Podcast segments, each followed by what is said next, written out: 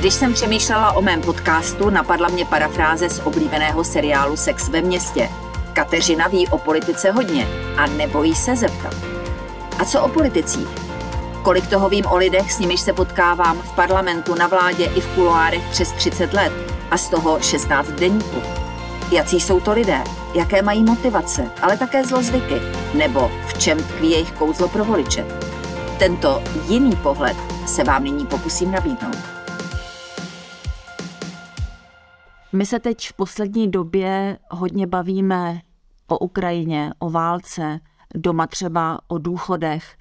Má v téhle debatě vůbec místo architektura, umění, krásno?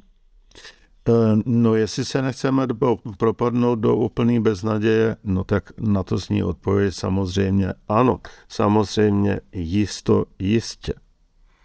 A v čem by nám mohla architektura pomoci? Třeba i ve větším sebevědomí, možná e, v optimismu, v pohledu do budoucna, aby nebyl tak temný, jak se teď zdá?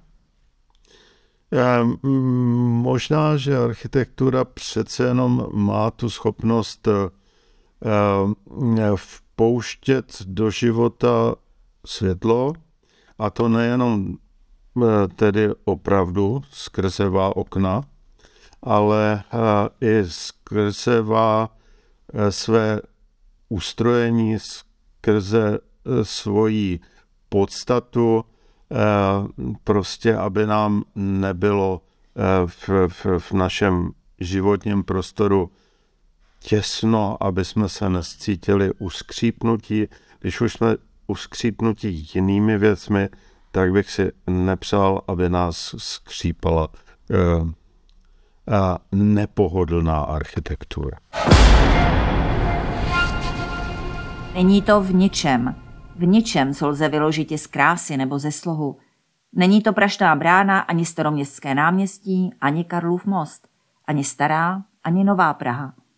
Není to v ničem, co lze zbourat. Není to v ničem, co lze znovu postavit. Není to v tvých pověstech.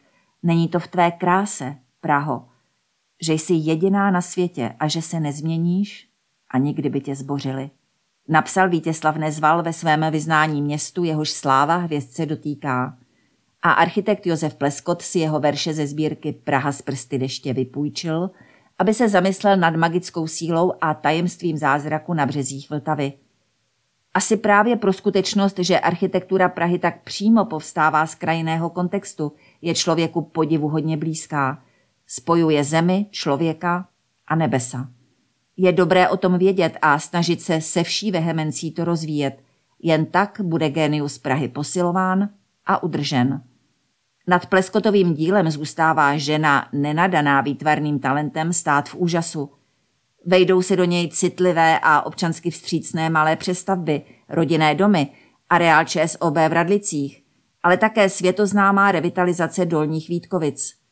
Mohla bych popisovat, přidávat desítky dalších staveb nebo nápadů, které za dlouhá desetiletí své práce u prknači počítače Josef Pleskot přetavil ve skutečnost.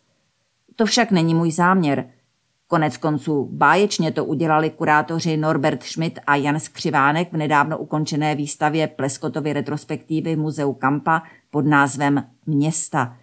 Byla věnována právě Praze, Ostravě a Litomyšli. Pan architekt se na ní pochopitelně autorsky podílel a přišel také s nápadem popsat stěny schodiště otázkami, jež si klade po celý život. Třeba, jakou roli hraje architektura ve společnosti – jak zrcadlí naši civilizaci a jak se v ní odráží naše kulturní paměť. Jak se usazují dějiny ve věcech, domech, ve městech a krajině. Jak vůbec začít, když máte za úkol postavit dům nebo rovnou celé město. Jak nakreslit jeho obraz a jak ho poskládat. Nakolik respektovat přirozený terén, staré cesty, domy a stromy. Postavit nově? integrovat, nahradit, navázat, nastavit, přestavět, přeznačit, odstřihnout, zbourat? To jsou otázky, které si klade asi každý dobrý architekt. Ale Josef Pleskot zdaleka není jen špičkovým profesionálem ve svém oboru. V rozhovoru, který jsem s ním vedla, mnohokrát zmínil slovo politika. Prozradil mi, že sleduje úplně všechno, co se děje na politické scéně. a tu současnou hodnotí takto. Uvědomme si, že vstupujeme do doby, kdy skončil Mejdan. Podle mě je chyba, že to takto natvrdo neříkají i politici. Je průšvih. A když vláda nechce přidávat důchodcům, tak ne proto, že by byla asociální, ale z toho důvodu, že na to nemáme. Skončila doba neomezené hojnosti. Není ale temně skeptický. Hned v další větě, kdy se zamýšlí nad stavbou Vltavské filharmonie, uvedl. Když je člověk v nouzi, má myslet na lepší budoucnost. Doporučoval bych věřit, že to vyjde. Nepatřím k těm, kdo si myslí, že se řítíme do věčné propasti, křivka se zase zvedne. Ve výsledku, až na to zase budeme mít, si uděláme radost, která bude fantastická, výjimečná a všichni nás budou chválit. Teď nám asi budou říkat, že je tu samá bída a nouze, tak proč myslet na takovou stavbu pro pár hudebních nadšenců? Tak to ale vnímat opravdu nejde.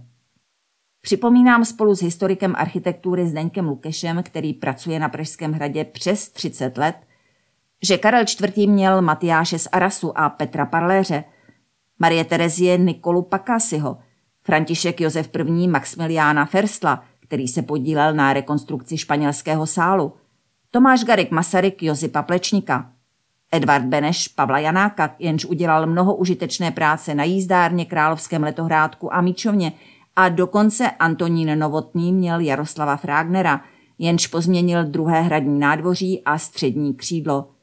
A Václav Havel si přivedl Božka Šípka, který se věnoval interiérům a vstupům do sídla kanceláře a galerie. Myslím, že zvolený prezident Petr Pavel, sám spíš člověk činu, strohého výrazu a techniky, než umění a snových vizí, si nemohl vybrat lépe, když ukázal právě na Josefa Pleskota jako na budoucího hradního architekta.